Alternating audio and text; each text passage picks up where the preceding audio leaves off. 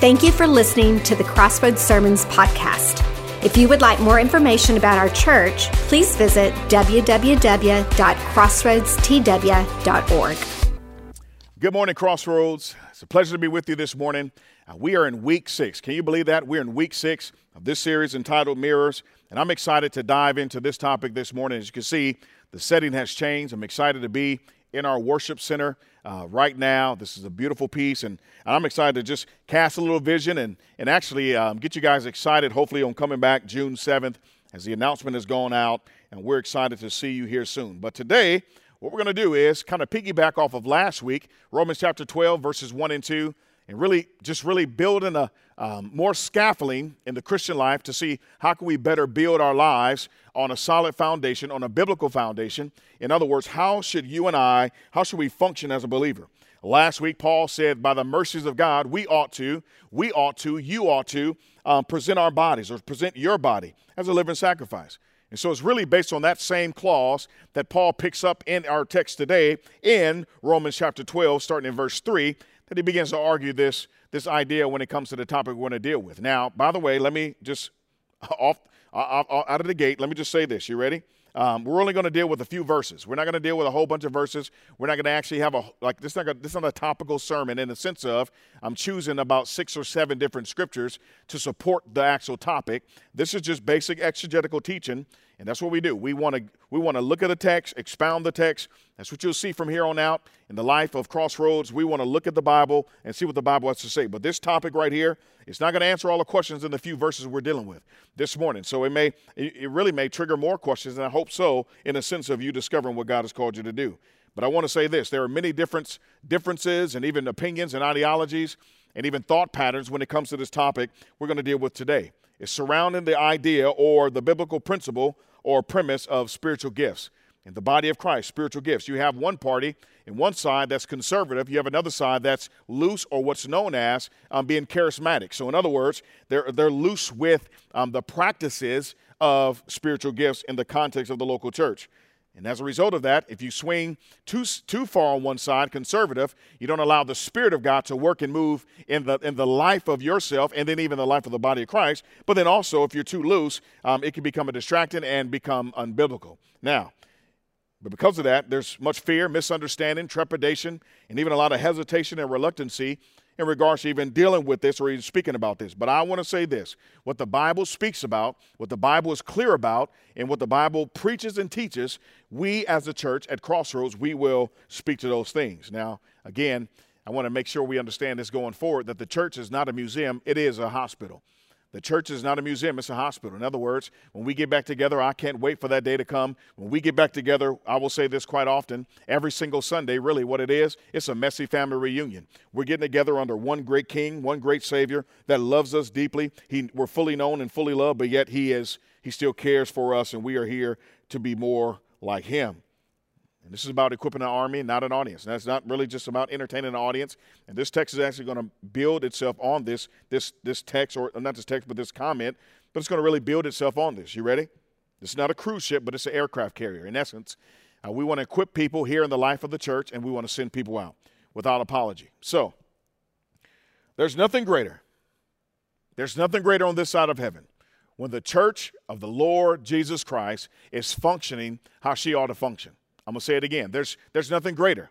When the church is functioning, when she's working and operating how she ought to be operating on this side of heaven under the lordship of the King of Kings and the Lord of Lords, there's nothing greater. Why? Because we begin to see the manifestation of Christ, not only in the church, but outside the walls of the church, but making its way into uh, and permeating the streets and even making an impact around the world. So Romans chapter twelve, we're looking at verses three through eight. And we're going to start reading. The first thought is this. You ready? Grace, grace given. Verse three says this. For by the grace given to me, I say to everyone among you, not to think of himself more highly than he ought to think. Anybody struggle with that this morning? Uh, I remember the old song, I'm too sexy for my shirt. You remember that? We just think too, we're too, too high on ourselves. Too sexy for this shirt, right? But he goes on to say this. But to think with sober judgment, each according to the measure of faith that has been given to you by God or assigned to you. And he says, we ought to do, we ought to do that. You ready? Grace given. So it's funny because Paul starts off saying, for by grace given to me, he's just really thinking about his, his Genesis experience when he came to the Lord and when God met him. In other words, he's saying, I didn't have anything to do with it. I didn't pick and choose. I would have never thought I would be an apostle. I never thought that I'll be um, planting churches versus persecuting churches. I never thought that I'll be a pillar for not just the first century church, but the, even the church right now. We're standing on the, on the shoulders or on the back of the Apostle Paul. And he's saying this, for by the grace given to me, I had nothing to do with it. I had nothing to do with this thing. God has divinely and willed me to be an apostle, to speak on his behalf, and to build the church. And it's funny that he even starts off by talking about uh, just really humility. Now, you think about church. You think about um, people coming together. It's funny because there were a lot of crowds following Jesus during Jesus' ministry. And one thing that I know to be true, when you have a crowd, you have people. And when you have people, you have problems. You have drama. And so even in the context of the church, um, there's this idea of biblical unity. And Paul is saying this, um, that humility must be first. He says that we, ought, we should not think of ourselves more highly than we ought to think, but to think with sober judgment. He says grace given, but sober judgment. In other words, there's no bragging. There's no bragging rights for you and I in the body of Christ. We didn't choose our race. We didn't choose our place. In other words, the fact that we'll be living in the United States, we didn't choose um, uh, none of these things, even grace. Everything that we tend to brag on um, was literally out of our control. And so, in other words, Paul is saying this is what it means to have grace given, that there's no bragging rights. We are saved by grace through faith. This is what it looks like, every single person, red, black, yellow, white, everyone's precious in Jesus' sight. Every single one of us, we're saved by grace. There's no bragging rights. And this is the issue in the church today, and even in the church um, back in the day and beyond, that they were lobbying about who had the better gifts, who had the better um, uh, skill sets, if you will, in the context of the church. Some were superior, some were inferior gifts. But Paul is saying there's no bragging. There's no bragging allowed. There's no bragging allowed. Because what happens when you and I, when we think too highly of ourselves, Paul says, hey, man, the first thing, grace is given, but don't think too high or more highly than you ought to think. So I think also with this, some of us, we think too low of ourselves, and then our self-esteem is so low. And I want to be careful with this because I know there's a lot of mental health things going on in our culture, which has really hit the scene um, extremely um, uh, vividly in the last five years, uh, six years, that mental health is a real issue. And I want to be sensitive here. But the point I want to make here is this, that when we think um, of ourselves too highly than we ought to think, in other words, Paul is saying we ought to have a healthy, sober, um, a realistic picture of who we are before a holy God.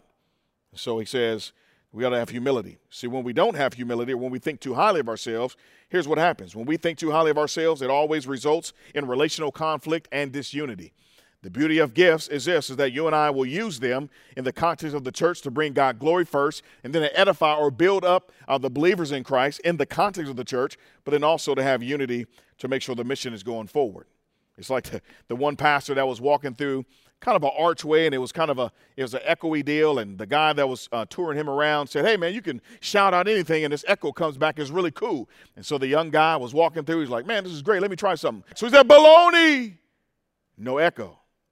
It's interesting. So he looks at the guy and goes, hey, man, uh, I thought this was supposed to, like, echo back at me. And he goes, well, just try it again. And he says, I'm the greatest preacher in the world.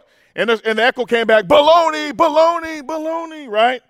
It's us having this, this higher view of ourselves than we ought to. And Paul is saying it's all about true humility. Tim Keller once said on record saying this, true humility is not thinking less of ourselves, but it is thinking of yourself less. You catch that? So how do we get there? Paul says we, we shouldn't, uh, we ought not think highly of ourselves than we, than we should. In essence, it means this. How do we get there? We need to develop true humility, always keeping God's grace in view. Always keeping God's grace in view. God, the fact that I woke up this morning is because of you. The fact that I was, my heart is beating right now is because of you. The fact that I can breathe right now is because of you. The fact that I have some air in my lungs is because of you. The fact that I was able to eat some food this morning and have taste buds is because of you. Everything is about you. So in other words, to keep a healthy, true humility, a biblical humility, not a false humility, is always keeping God's grace in view. But then also this, taking, what about going lower when people want to punch at you and, and stab you in the back and things of that nature? Uh, take the high road because there's less traffic there. What about this one? Remember that all that you have, including even including your faith. And this is what Paul is even saying, for by grace given to me. Like, right, I didn't, none of us really None of us came out of the womb seeking. I must say this because a lot of times I hear people share their stories, their testimony, say, I've always been a Christian. That's not the case. Well, none of us really sought after God. And Paul is very clear early on in Romans, um, none of us are righteous, no, not one. And none of us had a desire or appetite for God. Had it, had it not been for Jesus stepping on the scene of humanity and, and dying for us and wooing us to himself via the Holy Spirit by the means of the cross, none of us would know what it means to have a relationship with God. And so in other words, even our faith, everything belongs to him, including our faith. It comes from God. What about this one when it comes to humility? This is a big leadership one, and even parenting or just owning up to stuff. When things go bad, or when things go good, excuse me, you stand in the back of the room. You stand in the back of the room. When things go bad, you stand in the front of the room. Humility. Paul says we, we shouldn't think too highly of ourselves. And he says we ought to have sober judgment. He goes on to say this, but to think with sober judgment. I love this mindset. It's like really not being intoxicated with um, um, Uh, wrong thoughts about yourself, because what happens if you and I eat too much junk food, it messes us up. When we eat healthy food, it helps us to be healthy. In other words, she's saying we ought to have a sober summation, a sober um, reality, a sober disposition about who we are that's consistent with the truth of Scripture. A sober, he says, judgment. And this judgment is not based on what other people are saying about you. Because sometimes we have people that just toot our horn and, um, you know, they, they speak over our lives or whatever the case may be. And, oh, you this, oh, you so great, oh, yeah. And if we're not careful, that can make our head get a little puffy, right? But in essence, what Paul is arguing, if you peel back the text a little bit more, he's saying this, based on the truth of the gospel, that Jesus, he came, he died, he was buried, he rose again, he's coming back, and that we needed him, he didn't need us. Based on this great truth that I'm fully known and fully loved, this helps you and I to have sober or sober judgment about ourselves. And it's not based on what other people say about us. It's based on what Jesus says about us. What the truth argues over us. What the gospel screams over our lives. You see, the key of having an honest or accurate evaluation is this. You ready? It's just knowing that your self-worth comes from not things that you do or even your past. Your past may explain you, but your past doesn't have to um, define you. So in other words, it's based on this. It's based on your identity in Christ. You see, your view of God will determine how much you're willing to do for him. In essence, if you have a big view of God, you'll be willing to do big things for him. But if you have a small view of God, that means you will only be willing to do small, comfortable, uh, minuscule things for this grand God. It was once said that A W Tozer, in his book, The Knowledge of the Holy, I recommend that book to you, as he said this, and really I believe in chapter, in chapter one, the first line. What comes into our minds when we think about God is the most important thing about us. What comes into your mind, what comes into my mind is the most important thing about us. And really, here's where it gets at. To have a sober judgment about how we see ourselves and how God sees us, given the fact that grace has been given to us, how do we get to a point of really using the gifts that we ought to be using and not getting entangled with all the other affairs of this world, even the flesh? How do we get there? He's saying this. The real question we're asking here is, who am I? Who are you? Who are you at the end of the day? Who are you? And Paul is dealing with this big question right here. In other words, for us to truly function with how, how God wants us to function, we have to really deal with the who am I. And really, this is the questions that the human beings across, across the world, doesn't matter where you're at, what continent you're on, we're asking this question, consciously or even unconsciously, these three questions. They're fundamental questions. Who am I? Who am I? This question deals with our identity. The second one is this, where do I belong? This question deals with our security. Then lastly, what am I supposed to do? This question deals with our significance. Every single human being, hear me say this, under the sound of my voice, every single human, we ask these three questions. And by the way, we actually um, try to find the answers in different means and ways in life. And so, but there are roadblocks to getting here. They're roadblocks. We have to deal with these roadblocks in order for us to really be used by God and to um, know the gifts that we have and to allow these gifts to, to really manifest or function in a way that God wants them to function in the life of the Christ, in the, in the life of the body of Christ. But we have to deal with these roadblocks right here. You ready? Fear. Fear. I'm, I'm afraid of failing. I I don't even want to try because I've tried. Maybe maybe I was teased when I was young, when I was a kid, and, and that still has weight on me today. Let me tell you something. Uh, th- the fact that something happened to you a long time ago, God dealt with that. You had, had back coverage. His grace is back coverage. Even right now, he has present uh, coverage. In other words, that's the aorist tense, meaning this. There's a past event that has present results. God deals with our past, but he also gives us provision for today. So maybe it's fear, right? Just afraid of, of doing things. What if it's insecurity? It may be insecurity for you. Maybe it's um, compare games. And I think maybe some of this is the case going on in this, in this context. I know for sure in First Corinthians chapter twelve, compare games, pride. That's the, the vice of all sins, and every other sin stems from there. What about just feeling unworthy? I've heard more men over the years in ministry say that they felt unworthy um, just to lead their families. This is big, man. God has called men to lead. You talk about just using gifts and, and, and using what God has divinely given to each person. A lot of men just feel unworthy, right? Maybe they didn't have a father in their home. Maybe that's, there's this vacuum or this, this um, aching hole there that they never seen it themselves, so therefore how can they administer it or give it to the family that God has entrusted to them? And men just feel unworthy. I know that's the case. Let me tell you this. Your worth is not found in your past. Your worth is not found in what you do. Your worth is found in the risen Savior. Again, I said this, I think, a couple weeks ago. There's no uh, thing that we deal with on this side of heaven that a good resurrection cannot heal. So secondly, Paul says grace discovered. Grace given, I know it's a lot in that first point, right? Grace discovered is the second point, but grace given was one. Uh, grace discovered. Look at verse four. For as, here it is, he's starting to build it now. Now that you kind of understand um, the, the previous part, look at the second part. For as in one body, now he starts breaking down the functionality uh, and the, the diversity, if you will, of the body. For as in one body we have many members, many members, and the members do not all have the same function. Praise the Lord. So we, though many, are one body in Christ and individually members of one another. He goes on, and I'll talk about the rest, about the specific gifts, about using them. But he says, look, here's the deal. Many members in one body, even though we're individuals in the body that make up the body, we're still connected to one another. So in other words, this text is arguing this. It's speaking to two major, you have to catch these principles. You ready? It speaks to the diversity of God. It speaks to the diversity or the diverse nature of God. That God, when he spoke everything into existence, you go back to Genesis one and Genesis two, you think about just the creation account, how God made different animals. He made different plants. He made different insects, different fowls of the air, um, different um, um, um, beasts on the field, different, um, you know, different fish, if you will, in the sea. All these, the diverse nature of God. This is very beautiful because it speaks to ecclesiology and how the church ought to function. So it speaks to how God is a very diverse God. You think about food. I love steak, a good steak. Amen. Come on, go with me. Right this morning, a good steak and taste buds. Right, that I can taste some kale and go, ugh, or I can taste a nice seasoned steak.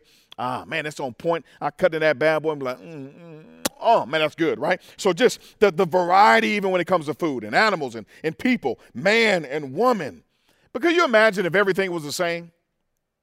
Every Everything was the same. Can you imagine if there was just, Lord forbid, I know myself, but imagine yourself by your own self. Just imagine this. If, if everybody was just like you, how boring would life be? As a matter of fact, you'd be like, I wouldn't even want to be around, right? Because I'm a, I'm not that, I'm not all that in a bag of chips. I make myself out to be that way, but I'm not all that in a bag of chips. So what if everything was the same? Thank God he's a God of diversity. And secondly, it speaks to this. You ready? Verse five uses the word individually. He says individually members, but also he tags it on to the next phrase, one of another. It teaches this, interdependent. We are interdependent on each other, on each other. The body, you and I, we need the body of Christ. You and I, we need the body of Christ. And I know this is something that some people go, well, I'm just, I don't need to go to church and I can just follow the Lord. I'm going to tell you this right now. You ready? That is not true biblical. Uh, that's not a true biblical concept, nor is that truth. In other words, you and I, we all need the body of Christ to grow in our spiritual walks. It's just like something simple as a fish needing a body of water to actually live. Same thing when it comes to the Christian. Well, here's our goal as a church. You ready? To help you discover grace discovered, gifts discovered, your gift discovered in the context of the church. This is our mission. This is why God has enlisted us. This is why God has called me here in this season of Crossroads Church. This is why he's called me here. You ready? So that we may lean into passages like this and Ephesians four eleven that says this. Paul goes on a record and said that, that God has given to the church um, key leaders for this reason, to equip the saints to do the work of the ministry, to equip the saints to do the work of the ministry. A lot of times we think it's just those that are hired, that um, it's their responsibility to, to reach the community. It's their responsibility to grow the church. It's their responsibility to disciple everyone. That is false thinking. That is false ideology. That is false orthopraxy. In other words, Paul is saying this: every single person individually, a part of one body, is still connected to one another. We need one another. So therefore, every gift that we have been given by God, grace has been given to us. We use it to give him glory, but then also to edify or build up the church. It's to edify and build up the church. It's to build up the church of Jesus, of Jesus Christ. In other words, he's saying, none of us, man, we can't function without the next person. We got to equip you to do the work of the ministry. And even right now, as I think about this, when we come back to church, there are going to be some areas of leadership that's going to be needed. In other words, maybe in students, right? Maybe in student ministry, maybe in our kids' ministry, you say, man, look, I've been with my kids when things are back normal. I've been with my kids all week long. I hear this. I've heard it over the years. I've been with my kid all week long. I want to dump my kid off uh, in the in the kids' ministry, and I just want to go sit in service. That's the wrong way of thinking, saints. That's the wrong way of thinking. In other words, you have a part to play. If you have a passion for kids, go serving kids. If you have a passion for students and seeing sixth graders all the way to twelfth to learn biblical truth, to learn theological principles so that they can learn it. And when they go off to college, that crazy percentage that say that eighty percent of students walk away from their faith when they go to college, you can be a part of them uh, or even that percentage going down and them owning their faith and making a difference in the next season of their lives. Maybe God is calling you to serve in students. Maybe he's calling you to serve What, what our kids' ministry, whatever the case may be. But I want to tell you this, when we function as God wants us to function, I truly believe if you're wired a certain way and you discover what that means and what that looks like, we will see the heavens open. I'm going to say it again. If you and I are functioning as God designed and has um, from eternity past wired us to function, we will see the heavens open. We'll begin to see a movement of God that only can be explained by God, and all credit will go to God. Why? Because he is the author. He is the maker. He is the one who allows these things to happen. As Paul would even say, but again, in verse three, for by the grace given to me, I had nothing to do with this. I am just an instrument being used by God, a jar of clay with a great treasure inside of me that needs to come out when I'm positioned and postured, and I'm placed in, in God's hand as a fit instrument to be used by him. Therefore, we will see great things happen. Lives saved, marriages restored. We will see people getting off drugs and becoming uh, saints of God. We will see disciples um, made, if you will, students reaching their schools, kids even owning their faith, um, parents learning from their kids. We will begin to see great things happen. The baptism waters stirred on a weekly basis. We will begin to see, and actually, you know what? There will not be enough space in the church, and we will have to start planning accordingly. That's what I want to see. Saints, I don't want to have a born church. I don't want to have a born Christianity. I don't want to live a mediocre, safe, if you will, uh, Eeyore theology. Woe is me. Based on this text, we have been empowered. We've been given position, and not only that, provision to be used by God in a great way. But we got to get out the way. We got to get out the way. So as you think about your own life, if you think about your life right now, ask these questions in regards to how God has wired you. You ready? How has he gifted me? What did you gift it at? And you say, Marcus, I don't know what that is. And I'm going to help you in just a little bit explain. We have some resources for you. What about passions? What passion do you have? What desires do you have? When you're in a certain setting, what, what triggers certain things within you um, for the kingdom of God when it comes to serving? Where has God placed me? So in other words, in your home, in your neighborhood, in your workplace, um, right here in the context of Crossroads, um, what, what, what happens? In other words, where has he placed you? Look at that as an opportunity to actually begin to discern how God has wired you. And what is God calling you to do? What is he calling you to do? Because naturally, connected to serving is joy. Connected to serving is joy. You and I, we have not lived the Christian life until we've served someone. We've truly served someone. In other words, so, so you realize that when you serve people, you discover something. That joy, that you really discover the joy, the fact that God is using you to serve other people. That's really what it boils down to. And I, I wonder, man, because sometimes you look at many Christians in the Christian world and, and they, they say, man, Christianity is boring. Well, I wonder, ask yourself this question. Are you serving somebody? Maybe this is the challenge for you this morning. Are you serving somebody? Because I would have never thought in a million years that I'll be a pastor. I never thought in a million years that I'll be a public speaker. They say the two um, most fearful things with humans is death and public speaking. I never thought in a million years. As a matter of fact, I remember being young in elementary school, and I'll be giving my report or giving my, you know, presentation. I remember being sixth grade, and Mister Santos was my teacher. I remember that. That's how scarred I am. I remember my sixth grade teacher's name. Amen. Mister Santos, he, he said, Marcus, your turn. All right. And I got up and I was like, I forget what I, the topic of my project was, but I was, I was, I thought I was pontificating. I thought it was just, it was just coming out so clear, and, and I was articulating everything. But in my mind, I thought that, but something else was going on. I literally, Mister Santos said, uh, Marcus, if you, um, if you don't speak clearer or uh, just start over, uh, you're going to get a bad grade. And I thought in my mind that I was actually communicating. Here's what I, here's why I shared that. You ready? God took a stuttering young kid from Oakland, California, and now he's raised him up to be a communicator. In Jeremiah chapter one, I've, I've, before your mother, before you were in your mother's womb, I've already ordainedly set you apart to be a spokesman to the nations. This is something, again, this is that grace given. I didn't ask for this. I didn't look for this. I didn't, I didn't search after this. God sought me, and by his grace, he has purposely and sovereignly said and providentially said, man, here's my perfect will for your life. Marcus, walk in it, use it. Um, if, if whatever the case may be, you're going to grow in this, but I want, I want you to use it. Why? You will begin to use it to edify me, well, to glorify me, and then to edify the body of Christ. What is God calling you to do? He took a scared, mumbling kid from the streets to pastor now, and I I give God all the praise and the glory for that. Well, back in April fourth of nineteen eighty-four, or eighty-three, excuse me, uh, the Challenger space shuttle went up into space. You remember, many of you remember this. It started off in a, in a glorious way, but ended in a very, it ended in grief. Millions of pieces and parts, a part of this, this space shuttle, millions of parts, billions of dollars, but seven lives were lost that day. Why do I share that? Doing more research as I study this, I began to do research, and man, why? What happened? What? Millions of parts and billions, billions of dollars to get this thing off of the ground to go into space. After doing research, I discovered this. It was all because of one little small O-ring. O-ring. An O-ring didn't do what it was designed to do. And as a result, it was a glorious start, but a tragic ending. And I want to ask you this question this morning. You ready? Ask yourself this question, to be honest. The soul, this is having a sober judgment or a sober summation of yourself before a holy God. Ask yourself this question. You ready? Are you an O-ring in the body of Christ? Are you really functioning how God wants you to function so that the mission of God, the purposes of God, the kingdom of God is pro- proclaimed and propelled to the world? Well, God wants to use the church to reach the culture and the community. So on our website, we'll have, we have something on our website. There's a spiritual gift test for you. If you say, Marcus, I want to um, I want to actually discover and actually kind of figure out maybe how I'm wired. Again, spiritual gifts tests, they can be uh, a help. They're not the gospel, but at least it'll begin to point you in the right direction when it comes to um, how you may be wired. You can find it on our website. But know this, God has a purpose for you. He has a place for you.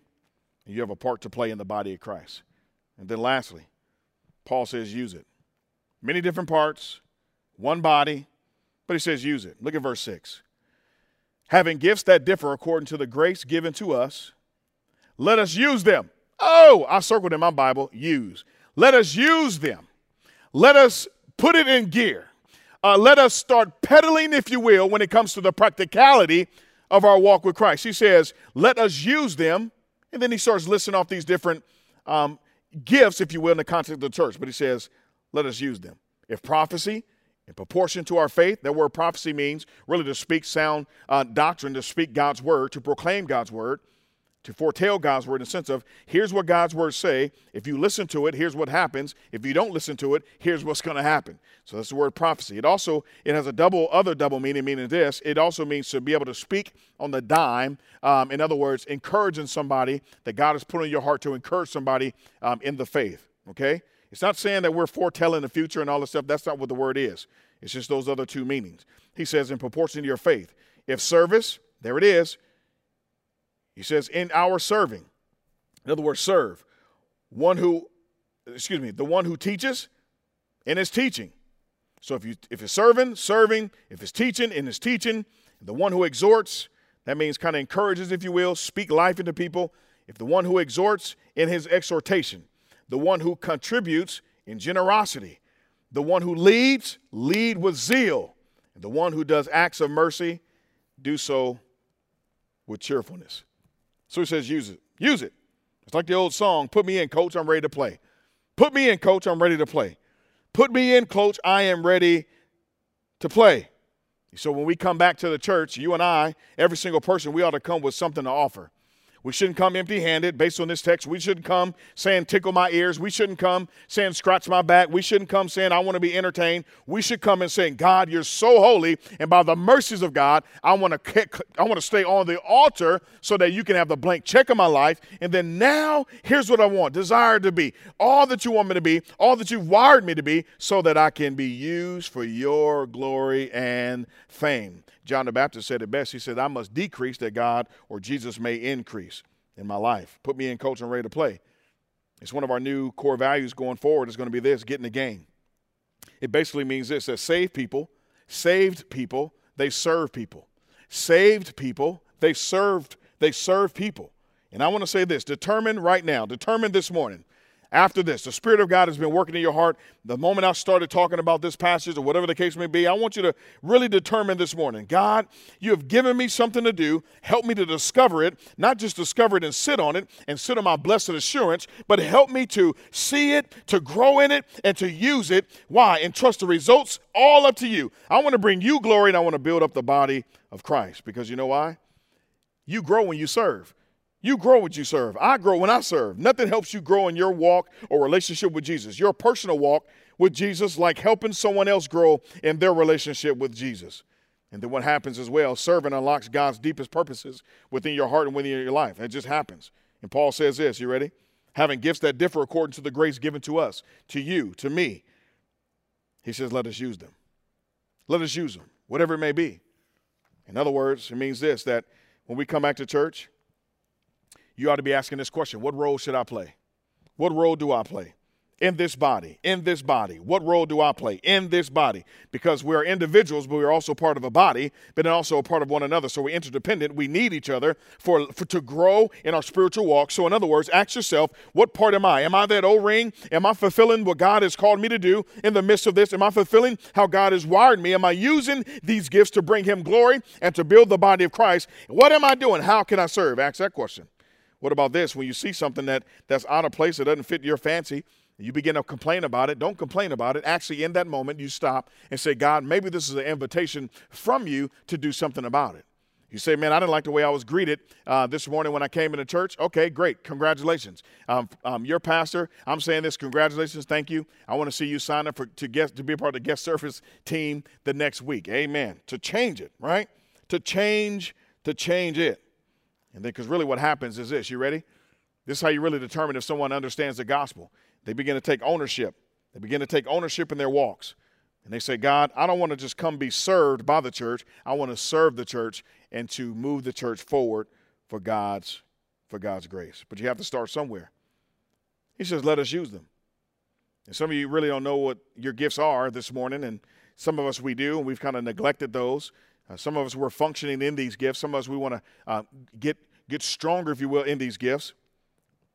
But we have to start somewhere. And for the person this morning that, that said, man, I haven't been really doing anything. I've been sitting uh, and chilling and soaking. Jesus didn't die on the cross for you to sit.